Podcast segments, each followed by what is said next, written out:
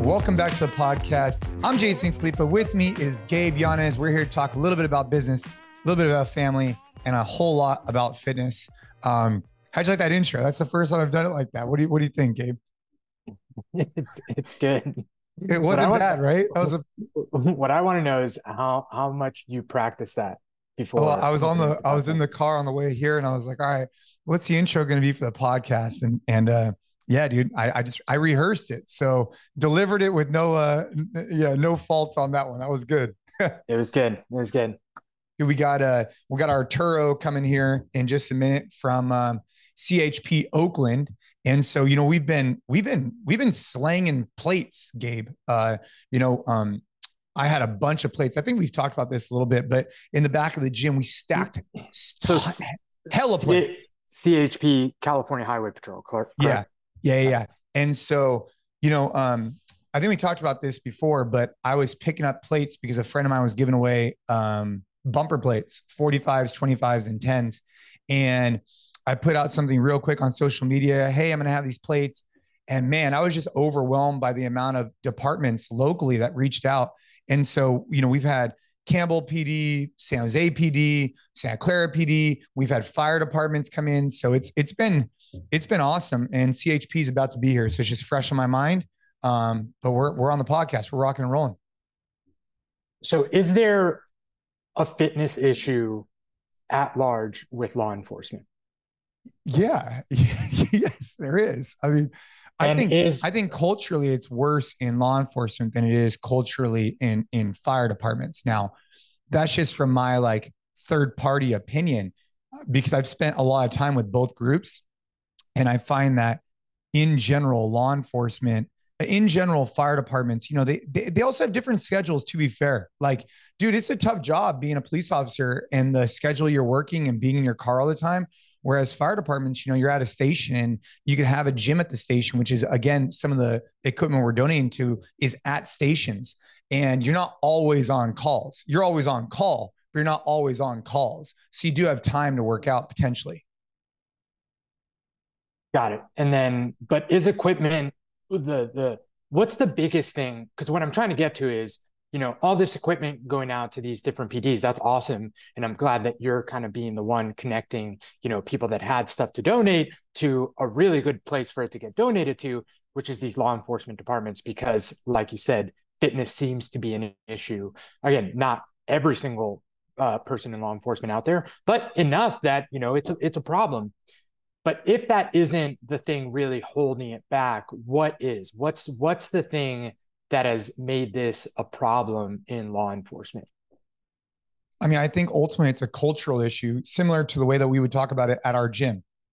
So within the organization, you need to create a culture, and that culture needs to be clearly uh, disseminated between the the entire team. I think in law enforcement, that the struggle is is that if the top isn't on board, it's hard for everybody else to be on board. Now, real quick, shout out to Campbell Police Department. These guys showed up at our gym and they were picking up some weights and there was five of them and these guys were SWAT team members and they were straight up jacked. I mean, jacked, Gabe. Like the most jacked police officers I've ever seen in a in a hole. And they were just ready to rock, man. I mean, one of the guys was deciding. So he was a community service officer instead of being a police officer at the time, and he was on the short list of six different NFL teams.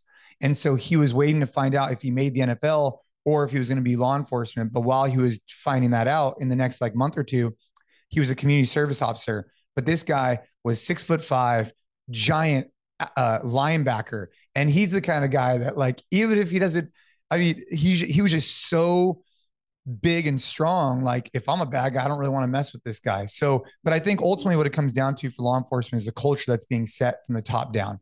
And I think that if the top brass is not, you know, walking the walk, talking the talk, I do think that it makes it okay, especially when you don't have a reoccurring um, physical fitness test on a regular basis.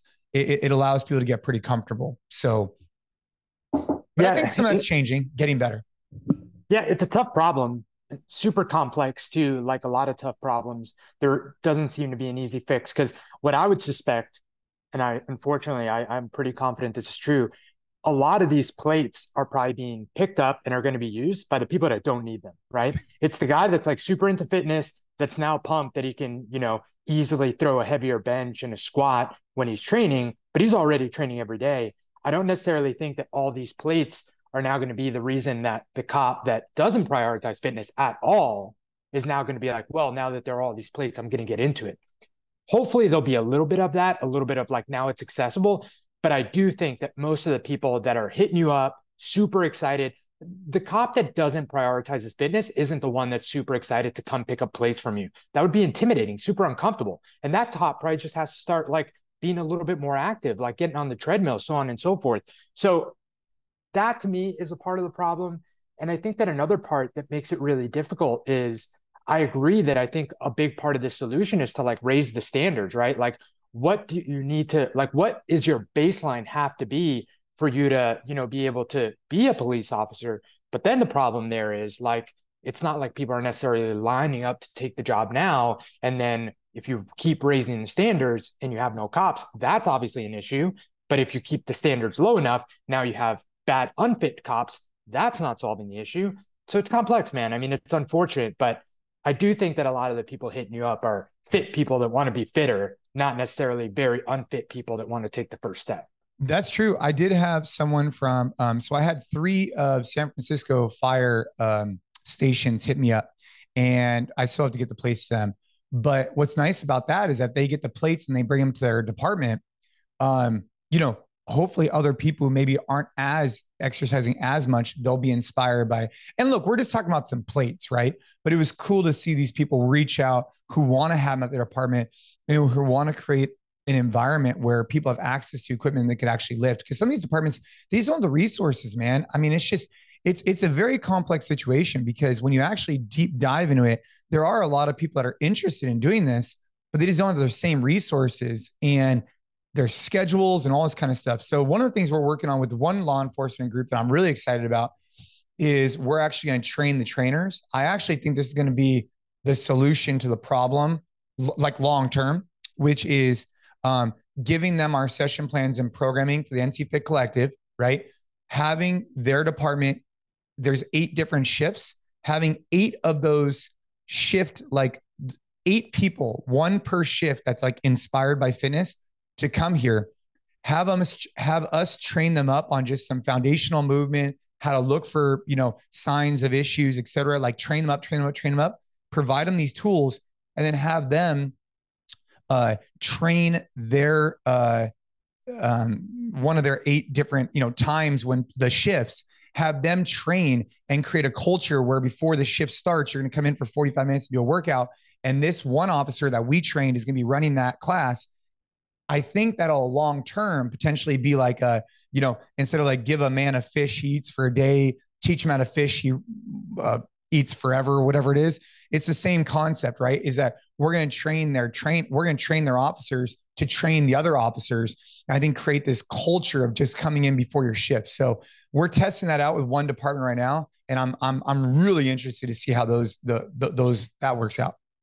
Yeah i'm curious to follow up on that because i do think that that to me seems so much more promising because then you have someone there that can have those conversations and meet people where they're at do exactly what we do at our gyms but do it with a community that first of all like desperately needs this. Their job depends on it. Um, so that to me makes a lot of sense because same thing that we do we'll have people walk in that have you know five six years of crossfit experience. They're already fit just want to be a little fitter.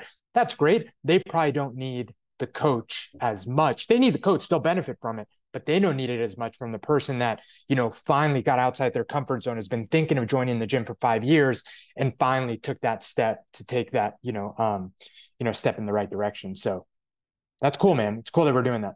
Yeah, I mean, dude, it's it's cool. I mean, um, uh, my friends over at Weights and Bars, basically, they had plates. I'm like, dude, let me let me let me take them off your hands. And so went over there, loaded up the truck multiple times, and now we have the plates, and we're slowly delivering them out to different departments. But I'll, I'll keep you guys posted on on how that goes. I mean, right now I've been overwhelmed by the positivity.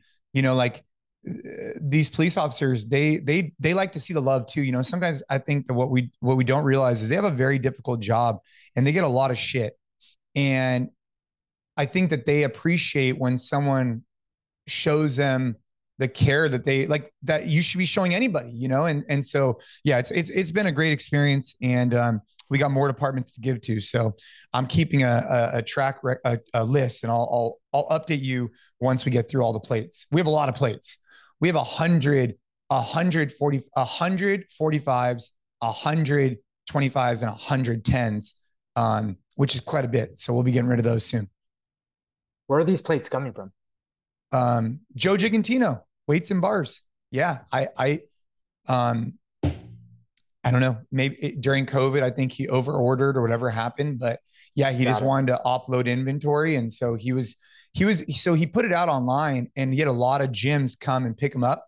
Um, but I came and picked him up specifically for the the departments. But you had some people, dude, bro. This one guy came in from like two hours away, and he slammed his truck. Like I mean, his truck was like like like scraping his tires in the floor and I don't know if he made it two hours, but we'll see. Uh, he wanted those extra plates, I guess. Oh man, got to get those weights, dude. Speaking of weights, so yesterday I'm lifting because we have a new Oly cycle coming up, which actually by the time this episode releases, the Oly cycle will probably have already started. Um, but it's an eight week Olympic lifting cycle, and you know, it, I don't lift as heavy as often anymore, and, and I don't really have a desire to. It's it's it's I like lifting, but I don't necessarily like going for one RMs. So yesterday I was just lifting kind of heavy, but I did this. Um, I put up a video on Instagram today because I don't know if it's called this. Like I called it the pump jerk, but I don't know if it's called the pump jerk, where you come out of the pocket, you drive up, you receive it back on your shoulder, and you almost like you you create momentum up, and then instead of like holding the bar at the top and taking a deep breath and then separate jerking, you make it into one motion. The first time I saw it was Ben Smith years and years and years ago, and I started implementing it. Um, but do you know if it's called a? Did I make that up, or or is it called something else?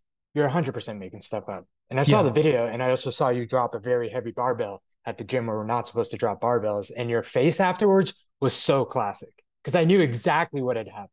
You were like, "Oh, whoops," but that's that's more what I noticed than, yeah. than your pump. So I dropped this bar and it had uh, 275 pounds on it, um, which is, you know, it's kind of heavy. And I, I, I didn't have crash pads out because we are filming and it, whatever. And I dump it and I'm like, ah, oh, shit. I forgot. Like I, I just, I just, you know, had a moment and I grabbed it. So it bounced off the floor. It flew up hella high. It got like as high as like my stomach and I grabbed it and then controlled it back down. So for those of you who follow me on Instagram at Jason Khalipa, shout out. Um, you might have seen that go up today, but yeah. That was pretty funny. That was pretty funny because literally as you were lifting, yeah, what I was thinking about was how is he going to control that down? And then you dropped it, and I saw your face, and I was like, oh, that's pretty funny. Dude, it's because I was doing I, I I had done it like with a little bit of weight earlier. I dropped like once. And uh and uh, Frankie comes over and he's like, he is like gives me a look, and I'm like, no, nah, dude, it, it, was it was it was her, it was her. I, I, was blaming on Liz, but it definitely wasn't Liz, so it's fine. But yeah, I called it the push jerk. So what it is though, for those of you who want to try it, you come out of the squat, or or let's just say your power uh, power cleaning. Uh, it's it's more common with the squat clean. Actually, both. You come out of it, and as you're driving up or standing, you create a little bit of momentum. So you almost like push it up about an inch off your shoulders you then re-dip immediately and drive it up to a split jerk position. Um, I'm going to call it the pump jerk because you're kind of like pumping instead of standing, resetting, big breath and go. You're kind of just creating it as one movement. And so it's something that's helped me. I think if I was going really heavy, I would have split it up, but the pump jerk, especially for like 225 and, and fast reps is, is pretty effective. So let me ask you a question. What is it, what has it helped you with exactly? So, um, so for one rep maxes, it probably wouldn't be that helpful. I think that when you hold the bar on your shoulder, there's this moment of like, fuck, this is heavy. Like you've you've been there. Like this is heavy. Like it's sitting on your chest. You're like, oh my gosh. And I've noticed that when I hold heavy loads on my shoulders now, maybe it's just because whatever, sometimes I'll tweak a rib out of place and it and it's uncomfortable for a couple weeks. So I've been avoiding holding heavy load in the front rack recently, the last like couple years. So I figure if I get it there and I get it off there faster, it's less time that bar's on my throat. That being said, it doesn't give me a moment to reset. And so what does it do for better? It's faster for sure. It's faster. So like if you were if you were high repping like 225 clean and jerks or whatever, I would probably reset it just like that. That that that technique. Because I think that pump like keeps your momentum going versus standing, resetting, and split jerking. So I think it's faster. Yeah, I'm I'm to push back on you a little bit and give you a hard time because I I do think that this maybe not to an extreme, but I think it's an example of what for a while became pretty per, like pretty common in like Olympic weightlifting and as CrossFitters got into Olympic weightlifting of like I can't think of a word for it, but the opposite of virtuosity of like trying to like like you know like jump through hoops and make it like this elaborate like look at what I can do like pump jerk this barbell up versus putting out there the fact that like you should stand up super straight, you should reset, make sure that your arms are in a really good position, big deep breath, brace, jerk, and like nail the jerk. And I think that that is what most people need versus like what is going to help them shave, you know, 0.3 seconds off of cycling a clean and jerk. Whereas, I mean, you know this, if you take 100 people that watch that video and try and do it, it's going to be a bloodbath. It's going to look terrible and be pretty unsafe and just be a nightmare. And a little bit of this is giving You're you saying I should time. take down the video. No, I should. You shouldn't take down the video. I think it, I think you make it look very good. And I think if anything, it's an example of like the control that you can have and how you can manipulate an external load when you've built the competence and the strength to be able to do that. Because I do think that there's something very impressive that you can do that with 275. Like there's a reason that you can control that and not necessarily have to like reset, think about what you're doing. Okay, where's the weight on my foot? Is it on the midfoot? Like, am I going to dip and like, you know, not have my knees go forward too much? Like, you don't have to think about those things because you've done so much volume, so much practice. And to some extent, like you've, you've acquired virtuosity in that movement to be able to add these like levels of complexity to it. Yeah. But on the opposite side of it, I think that a lot of people look at that and have done nowhere near the amount of work and repetition that you have. And people do tend like that looks cool. Next time I clean and jerk, I want to go do that. But I think that there's very, very, very, very few people that have any business trying to go and do the pump jerk versus like just fucking clean and jerk the bar and make it look good. And don't like starfish your legs. Like let's start there and then start working on the Jason Khalipa pump jerk. Yeah, hey, hey, I, I agree with you. I do agree with you. The pump jerk is fun, and so take it for what it's worth.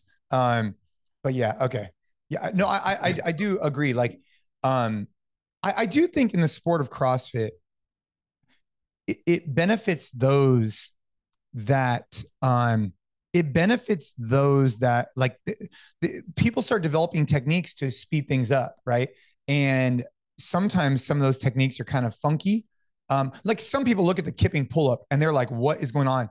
In, in particular, the butterfly. So early on in CrossFit, um, the kipping pull up was developed really, I'd say, because of its uh, lineage to gymnastics. And if you look at like the traditional gymnastics kip, it was utilized as a way to get up onto the rings for a muscle up. It was utilized for a variety of different things from bar work, etc. It was just a known fact that you would kip your body. Um, it just was a thing in gymnastics.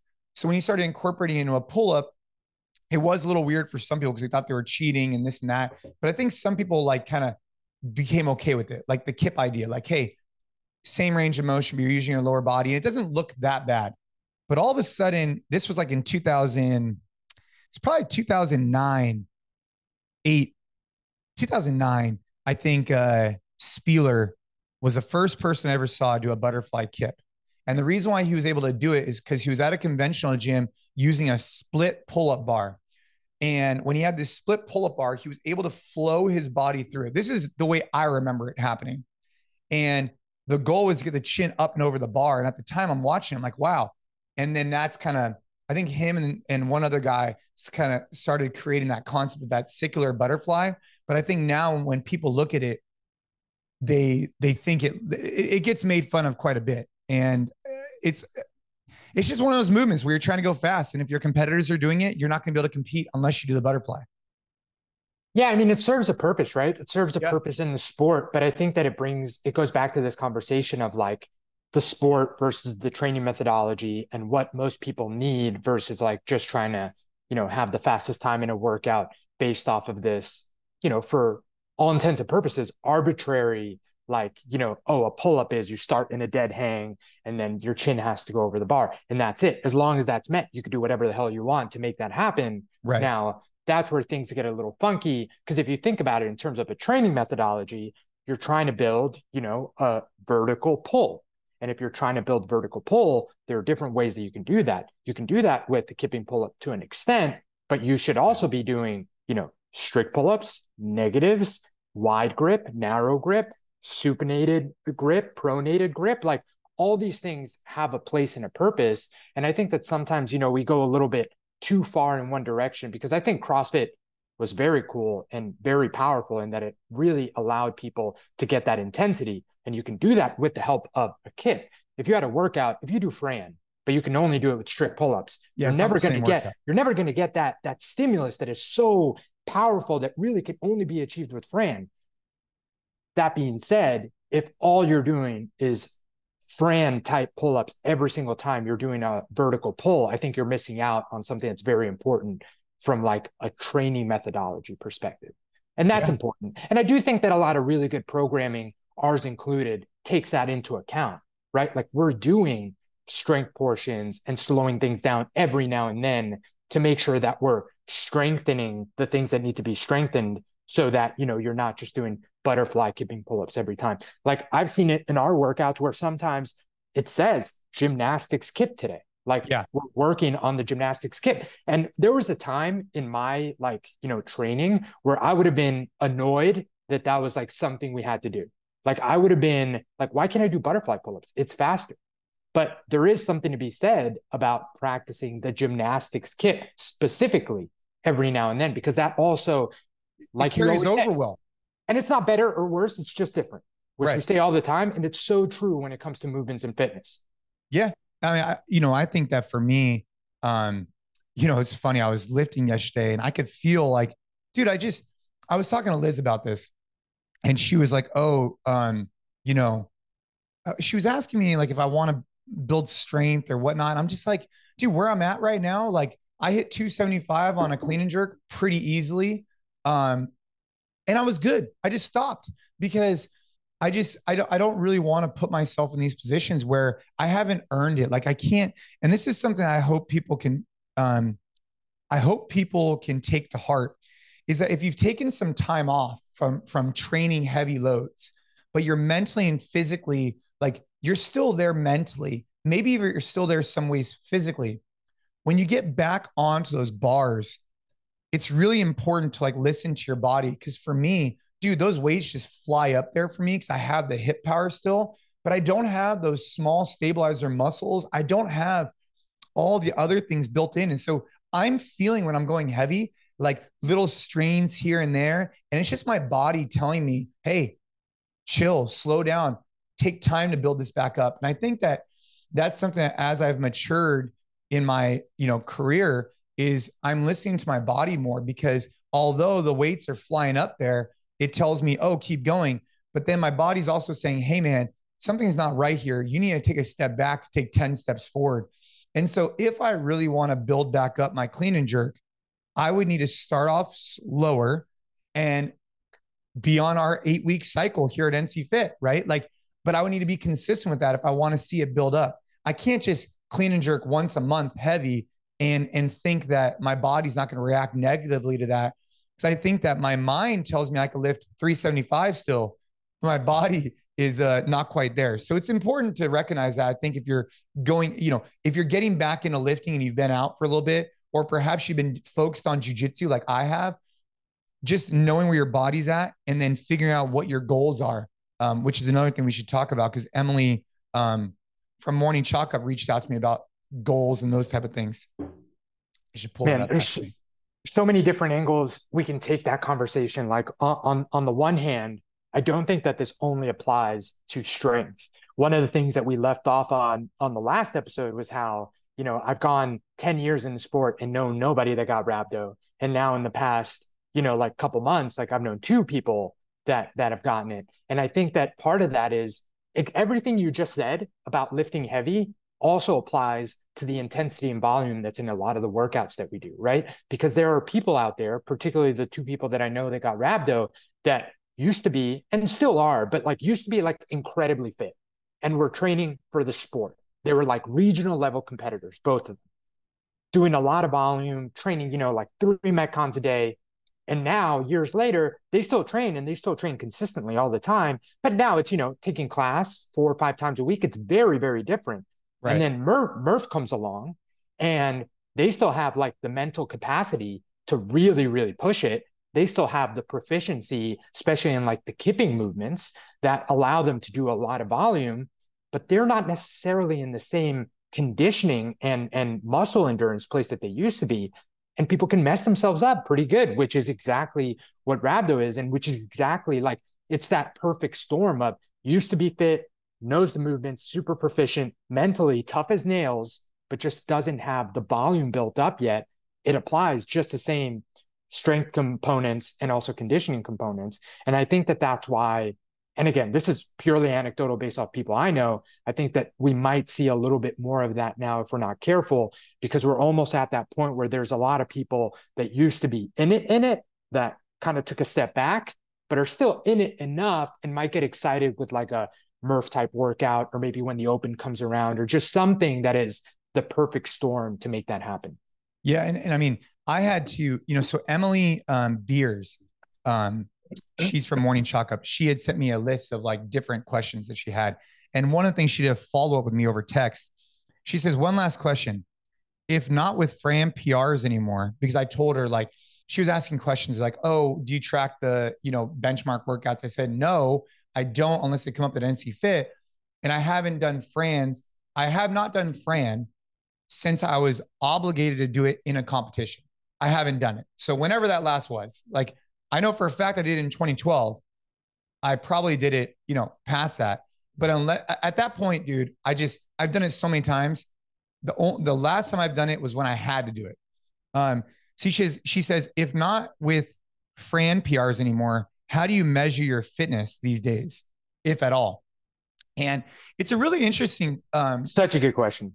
It's such a good question because I think for so long, I was so, I was, my perception of my fitness had solely to do with my performances on workouts. In particular, you know, was I winning the CrossFit Games, right? Like it was very clear for me.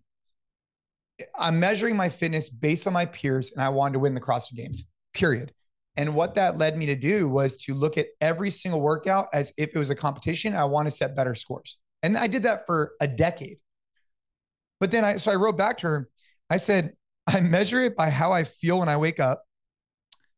If I can still lift moderately heavy loads, in parentheses, more than most people, right? And, and can I perform all daily needed and desired tasks? Like that's it. That's the way I measure it. Like for me right now is am I training hard and am I living free? And that's what I think about. And you know, so I no longer worry about PRs on workouts because I'm asking myself the question because sometimes my fitness is actually going the opposite direction. If I train way too hard, dude, I wake up and I feel like shit.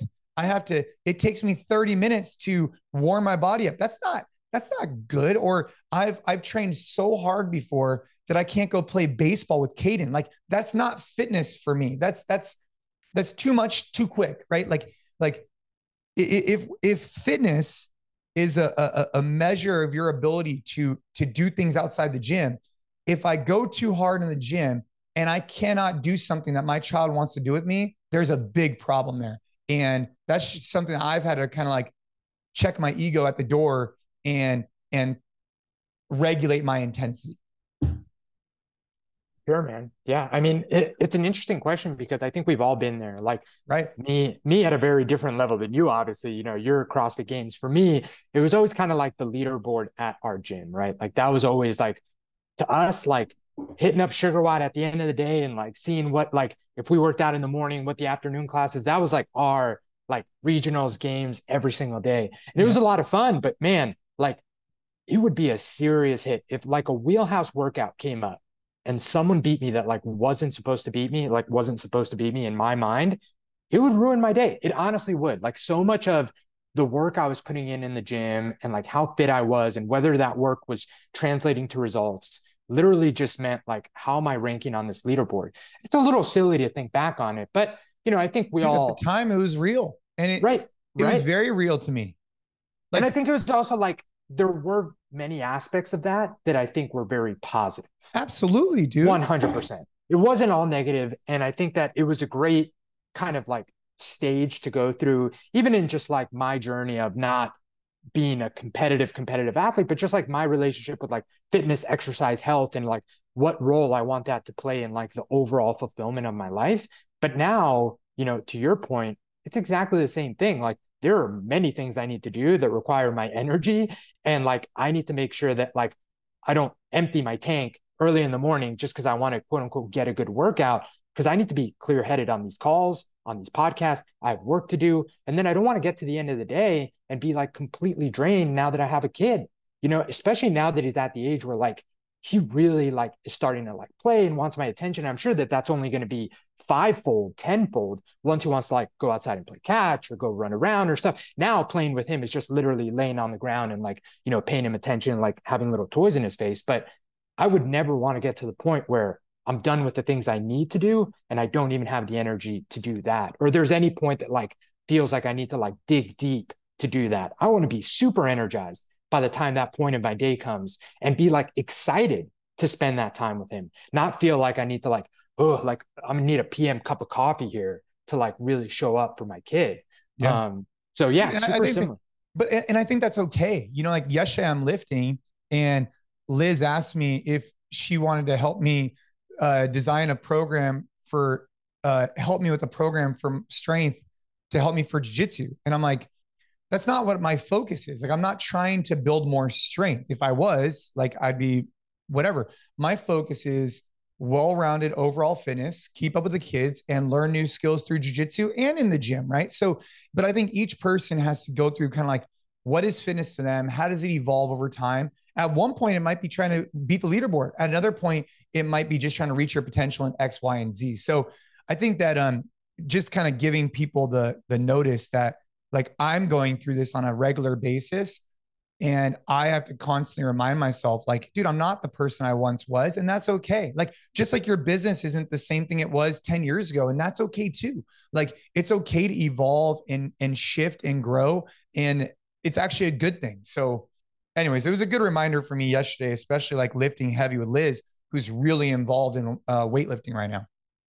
Yeah. Mm. Yeah. My goal is also to get super, super jacked in my mid 30s. Like I want to get to 35 and be like, like I want people to be like, what the hell is that guy doing?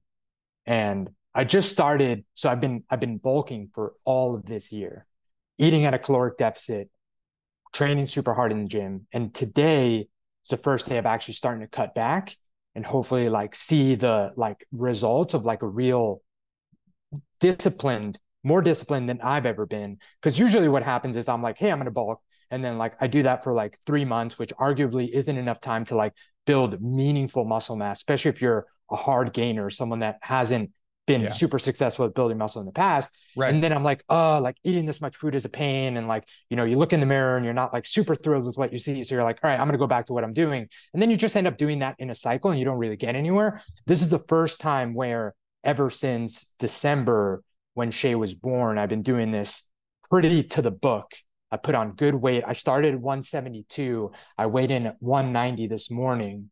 Um, definitely not like shredded 190.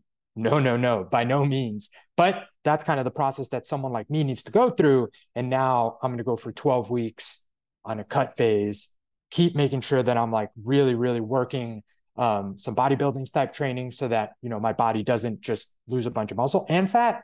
And then hopefully in 12 weeks, I'll look shredded as fuck. Bro, That's take goal. some take some before and after pictures. Oh, dude, for sure. There's an album on my phone called Body Composition Progress. Dude, I like that. Um, hey, so I was so yeah. I um I wanted to bring up this concept of um not to switch gears, but I am gonna switch gears of I wrote this down. Not important to me, but important to her. So I wrote this down. And so it's really interesting in relationships. So as you know, uh, my wife and I, we started dating when we were both 14 and we've been married for coming up on 15 years, I think. 14 years? 14 years. So we've been together a long ass time, right? Better get that right. Yeah, 14 years. Um, and what I what I've learned and, um, is that sometimes some of the things that are not important to you are really important to your significant other. And you have to kind of switch your perspective if you want to maintain a good relationship. Because to me, birthdays are not that big of a deal. I don't really care if we plan anything. I don't really care if we do much. Um, I'll take the lead if I want to go do something, whatever. And I think it's because over the last 20 years, Ashley has always taken the initiative and done stuff for me. So I never felt like I really had to do anything because she's always taken the initiative and set stuff up or asked me what to do. But because I don't really find it that important, I never really like prioritized her birthday that that much. And I could do a much better job of this. Like we did something kind of for her 35th. We'll definitely do something for her 40th. But like I've never really prioritized it for her. And we were talking about it yesterday and it really hit me hard. I'm like, you know what? Like I need to change my perspective on some things because sometimes what I don't think is important is really important to her, but I don't even I don't even pick up on it because it's just it doesn't even matter to me. But to her, it's a big deal of her birthday. And so it's just something I just wanted to bring up to you here and, and for anybody listening, like when you have your significant other, when you've been together for a really long time, I think sometimes you get in these ruts and you just like, oh, it's just the way they are. Well, the reality is like you got to find out what's important to your significant other and and try and find ways to like even though it's it's hard for you because it's not the way you naturally gravitate, you don't naturally do those things. It's important to them, so it should be important to you. And this birthday is is just a good reminder for me. If it's important to her, it needs to be important to me even though it isn't important to me, if that makes sense, I need to do a better job. So, topic conversation was last night. Um, her and I were talking about this, and I apologized and stepped my game up. Yeah, I mean, one of the um, relationships the 101. well, but I mean, it, it's true, and a lot of people don't think about this specifically. And it, it, was in a book. I was I was looking up the book. It's How Will You Measure Your Life by Clayton Christensen. Um, and one of the things he talks about in that book is just that w- one of the most important jobs you'll you'll ever have is being a spouse to someone, being someone's partner. And he talks about treating it like a job. And most of the times, you know, if you're part of a good company, they give you like very clear directions on like what they need from you, right? Like in my position, I'm in charge of our marketing strategy, sales, and I know that there are certain things that I should be doing to move the ball forward. And that's very clear. I have a good relationship with Matt where he communicates that to me and we have that feedback. But sometimes you don't have those conversations, or most people actually don't have those conversations with their partner. And it's exactly the conversation you just had.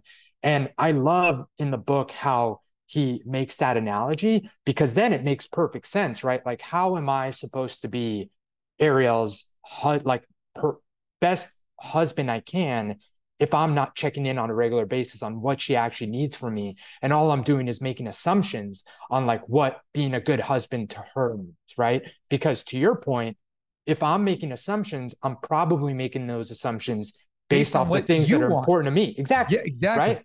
And that's silly because we're we're different people. Like obviously we're partners and we chose each other for a reason, but we are going to value things differently. So after reading that book, actually, I had that very similar conversation what you had, but it was more of like, you know, not, hey, I know that these things maybe meant differently for you, but it was literally asking, like, what do you need from me?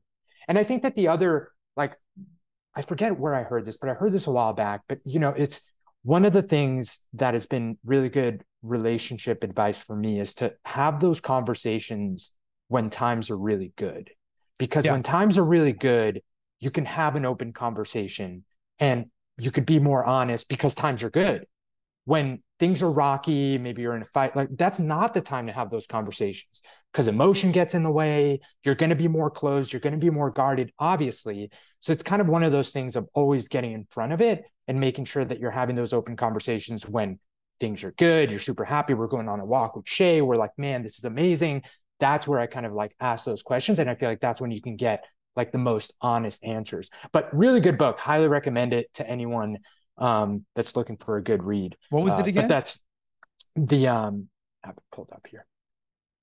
It's How Will You Measure Your Life by Clayton Christensen. Yeah, I mean, in in, in the, the the the what I've found over the years is that it's hard.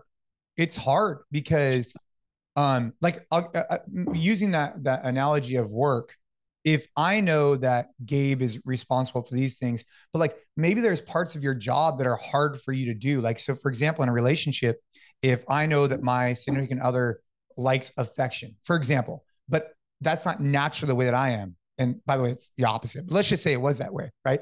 Like you have to work hard to try and do that because it's not naturally the way you are. So if you're naturally someone who doesn't need affection in your life, let's just say that's not like an important thing to you because of the way you're brought up or whatever it is, but your spouse needs that and you know that, like you have to continuously remind yourself that almost daily because it's not naturally where you'll gravitate towards. It's the same thing with this birthday analogy. I know this is like one example, but it's like naturally, I just don't think it's a big deal, but it's a big deal to her. And so, like, I need to actively work hard. So, for example, Ashley loves it when I plan stuff and I never plan stuff. And that's a problem. and and she loves it when I, and I know that she loves it when I plan stuff, but I don't plan anything because I'm very sporadic. I just, I just, I, I don't like to plan things. I'm very, uh, I'm, I'm very casual. I mean, you know this probably about me. And, but dude, it's, it's, anyways, it's, it's, it's not something a, I want big, to bring up because I imagine people listening right now are like, dude, I get what you're saying. And this is basically inspiration for all of us. You know, if you want to maintain a strong relationship, you got to do some things that, you know, that aren't naturally super comfortable for you and work hard because that's what your your other person needs. So we've got to yeah. do. Yeah. And the first step is not making assumptions that you know what those things are. I, I think that that's that that was my biggest learning from having that conversation and reading that book. And like the writing was kind of on the wall about that stuff because we joke around, you know, a lot of this goes back to like love languages and having different ones, like, you know, gift giving, words of affirmation, like affection, all that kind of stuff. Um, but it was just really good. And you would assume that you know to just ask, like, hey, like, what can I do better? Like, what, do you need from me? Especially like right now, because that conversation is going to change, right? Like, what yeah. she needs from me as her husband now that we have a kid is very different than what she needs for me back when we were, you know, just me and her.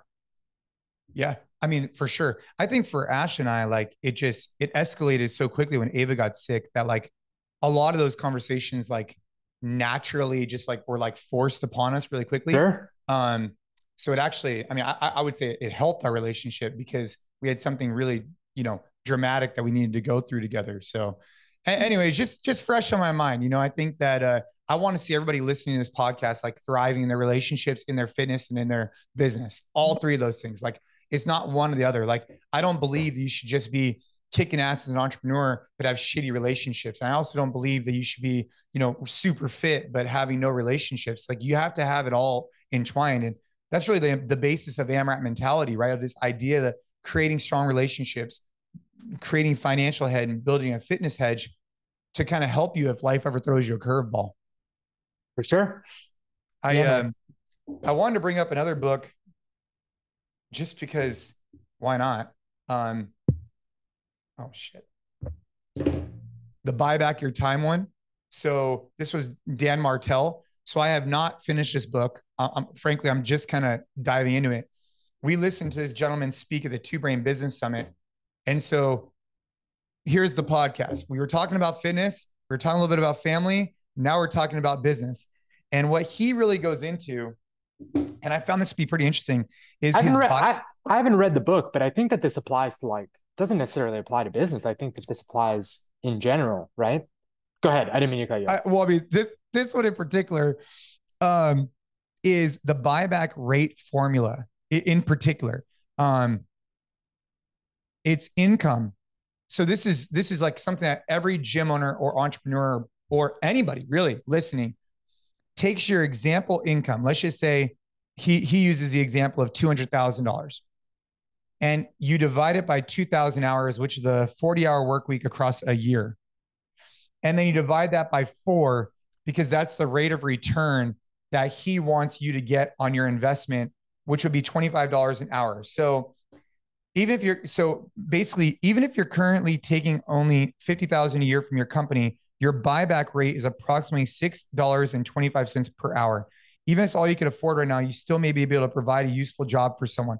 So essentially, what this person is trying to say is that you're looking for return on your investment. So if you're making $200,000 a year, let's just say it's $100,000 a year, and you're dividing that by 2,000 hours, you're making $50 an hour, right? That's how much you're making.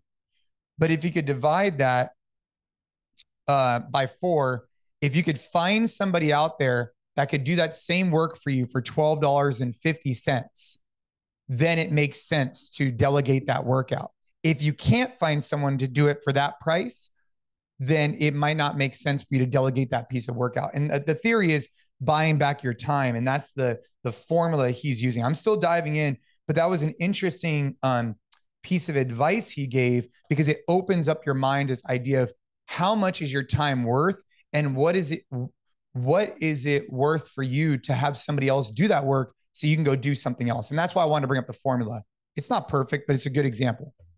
Yeah i think that it gives anyone but Context. if we want to use this specific um, example of like a gym owner it at least gives them a place to start because even if you're nowhere near being able to hire front desk staff or someone to clean the gym or whatever, you know, the things that you want to offload, it at least gives you a point where you're like, okay, now I know what to aim for so that I can start buying back that time. Right. Because, like anything else, if you're not writing stuff down, if you're not measuring it, it's not going to move. So, if you're just waiting for there to be you know, a sign from up above that says, hey, you can now hire front desk staff, you're going to be waiting forever. But if you can objectively put it down on paper and be like, hey, when I get to the point that I can pay someone $15 an hour and I'm no longer servicing leads or answering those initial emails and I have someone at the front desk, it makes sense. Now you know you need to go do that. And then there's also like a little bit of fire under your butt to, okay, now that I got back 10 hours a week of that time, what can you fill that with that is now so much more valuable than what you replaced it with so i regardless of that being the perfect formula or whatever which you can poke holes in that all you want i think that the idea of putting this kind of stuff down on paper, putting a number next to it, and being able to say, okay, here's the goal. Here's something that I want to offload to buy my time back, I think has so many benefits. And again, it applies to people that also aren't entrepreneurs or whatever, because, you know, it applies to whatever you're spending time on, whether it's yeah, landscaping, uh, pool right. cleaner, right? Uh, exactly, all whatever. that stuff. Yeah, and again, if that stuff brings you any sort of like fulfillment, it's how you get outside, it's how you do stuff. That's different altogether. I think that the other part of measuring this is like, what's the kind of stuff that you're like, ah, I need to go do this right now. Right. That potentially you can outsource, and now you can put a number to like when does it make sense to outsource, and then what are you going to use that time for? And does it make sense? Do you know what you're going to replace the time you're buying back? Yeah. I mean, you could think about like, I know some people that have their laundry serviced, which sounds a little, you know, high end, but they, they really don't like doing laundry. So you'd rather pay X amount of dollars per month to have their laundry done. And for them, there's value there. Right. Um, and so yes, buying back your time, I think is a really interesting theory. I'm excited to dive deeper into this book, but I think for anybody, they could just think about it in terms of like how much is their time worth and what does it mean if you buy it back and especially for a gym owner like yes this is a this is a plug for us but like the first you should be thinking about like if you're spending time session planning and programming for your gym you're you're you need to buy back that time real easy by outsourcing your programming to us because we could save you a bunch of time and it's not very expensive um and even if it wasn't us which i think it should be us it should be someone else because it just doesn't make sense for you. It doesn't pencil out financially for your company to be doing your own programming. For sure. That's speaking of um, speaking of things that are inspirational and I think yeah. just super interesting. Um, I don't know if you saw. I'm gonna. I hope I don't butcher his name, but Jakob Ingebrigtsen. Ingebrigtsen. Jakob Ingebrigtsen broke the two mile world record. Dude, a seven fifty four. Dude, I Paris. saw that. That's so, so stupid, Gabe. So so the pace there, just for anyone, just quick little math here, is a 357. So a sub four minute mile. For twice. two miles. back to back. And I think the really cool thing is, and if no one's familiar with the story, like the four minute mile was a really big deal, right? Yep. And it's brought up time and time again as this like example of like, you know, people believe that something can't be done. But once you like someone proves that it can, that in itself makes it easier for it to get done. Right. Because back in the day, for a long time, it was believed that the human body could not run a sub four minute mile. It was right. quote unquote physically impossible. They said that the heart would burst or like whatever, but it wasn't possible.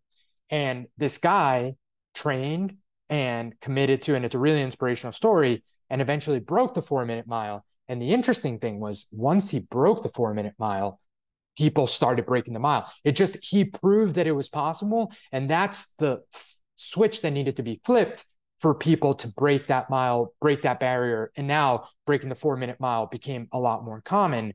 And to fast forward now and have someone run two miles in under that pace, I think it just it it's such a eye-opening moment to there are so many things out there that people either tell themselves or there's just the narrative out there that it's impossible.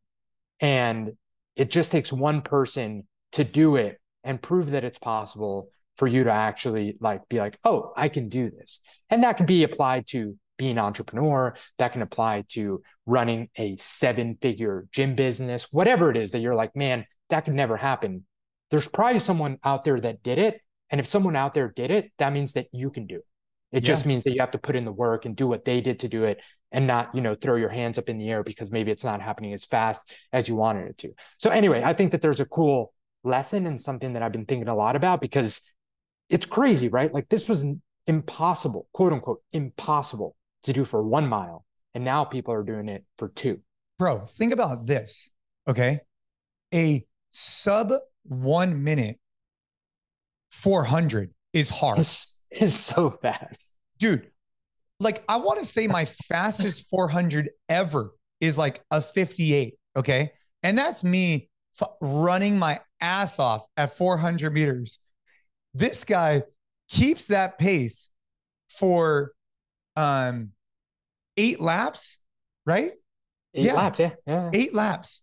Like I can't even fathom it. Like I, I just anyways, I'm looking up the Yeti question of the day. But dude, while while you do that, um, yeah. as I was googling the the the record, um, apparently the world record for the beer two mile, the beer two mile is 1018, which I think is quite possibly more impressive because that's just over a five minute per mile pace, and you chug a beer every lap. So two miles, that means you're chugging eight beers, running two miles, and doing that in 1018. So shout out to whoever. Let me click into this so we can give the right guy some credit here. But shout out to the guy that has the record for the two two beer run. Chris Robertson. But what he he ran a mile and chugged a beer. So do you know what the you know what a beer mile is, right? Um, no. Oh, dude, they like host huge events for this. A beer mile is you're on a track, and you have to chug a beer every lap. So a beer mile is four beers and you run a mile. You you chug a beer, there's like a transition area and you have to come through and you have to finish the beer completely before you can continue. We're talking running. like Coors Light. Are we talking like hazy IPA?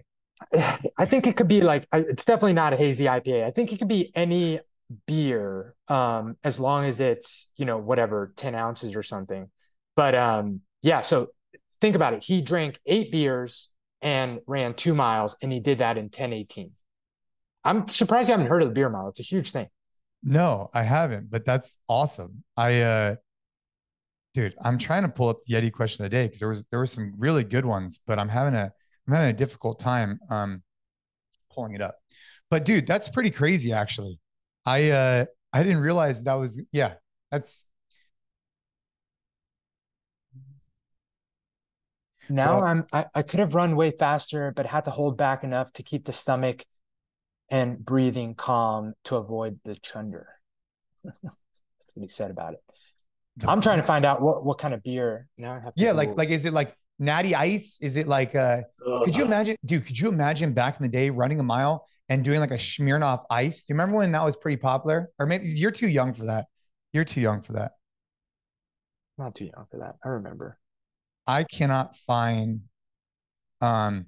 Okay, so fine. according according to the sanctioned beer mile rules, the brew you choose must have at least five percent um, alcohol by volume and be packaged in a 12 ounce bottle or can that has no special alteration to help the liquid pour faster.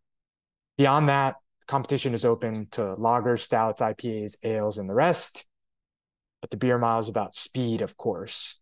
So people probably pick Dude. Budweiser or Pabst Blue Ribbon. Well, because. I've done it where you do like a shot of beer every minute plus a pull up or something like that. But um, you know what I did the other day? This is not the other day. I did at a holiday party. Is we chugged a beer, and then you chug a beer, and this is knowing that I'm getting old because I didn't know you do this. You go like you poked a hole in the beer, then you pop the can, and so then there's no air, so just like funnels right into your mouth. I did this during the holiday party, and then you you you handstand walked across the room. So there was like 10 of us. And I, these younger guys, you know, they're in their 20s, they're like, hey, you so want to do it? I'm like, that's you know, that that's called shotgunning a beer. And yes, you're yeah. aging yourself by not knowing yeah. that it's called so shotgunning these, a beer. These, but I've never heard kids, of the handstand walk thing. So these young kids are like, hey, you want to do it? I'm just like, all right. So obviously I didn't check my ego. I'm like, fuck, you know, all right, I'll do it.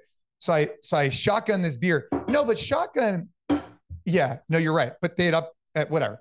So I shotgun a beer and then I went upside down immediately and walked across the room. It was a terrible idea. Dude, all that beer goes right back in your stomach or right back in. Anyways, it was terrible. Um, hey, uh, I, you know, this is from a little while ago because I need to be able to pull up the uh, Yeti questions of the day from this last week. I'll figure that out next time. Um, but you know, one of these things just at a high level, any plans for an uh, NCFIT Jocko Victory uh, workout plan collaboration. Um, just want to say that this is like a super short Yeti question of the week, but but the plan is hopefully soon we'll be you know doing some collaborations with those guys. I think that in the jiu-jitsu world we need to talk more about CrossFit and strength conditioning, and obviously in the CrossFit world we need to be talking more about uh, jiu-jitsu. And I think that a partnership with someone like Jocko or Jocko Fuel or Origin would help us like further that message. And so for that reason, it's something I'm really, really inspired to work with them on because it connects two things that I'm really passionate about, which is CrossFit and Jiu-Jitsu. So if you see partnership stuff coming out in the future, we've been working on it for a while and it directly relates to what I'm really, you know, what I believe in, right? Train hard, live free, and be able to protect yourself and your family. And I think that doing a combination of those things is is, is the key. So stay tuned for that uh, Mike. That's all I got. Of course, of course. Of course, you, pick, uh, of course, you would pick that question of the day. Yeah, of course, because it has something to do with jujitsu. But, um, well, dude, we got to get on uh, for the Coach Like a Pro course that's coming up soon. And um, for anybody listening, you know, if you're a gym owner, if you're a coach, you haven't checked out the NCFIT Collective, definitely do so. Athletes out there, if you're not on our weekly EOE uh, you know, Gabe does a great job sending out a ton of value. So join our email list. All of these are in the uh, show notes. And uh, we'll be having our next Coach Like a Pro course starting here in the next like month or two, depending on when this is released. So stay tuned for Coach Like a Pro, the next cohort, because we're on cohort one. We'll be on cohort two soon if you're a coach out there. Um, any final remarks, Gabe? I, I that recommendation on the book that you had. And um, yeah, man, uh, anything you got? No, that's it, man. Um, I'll keep everyone updated on how this cut goes. Stay tuned. I'm excited, man. It's been a long time coming. So the been... podcast thumbnail needs to be a picture of you before and after, just super jacked. But once we get to the after part. All right, fine.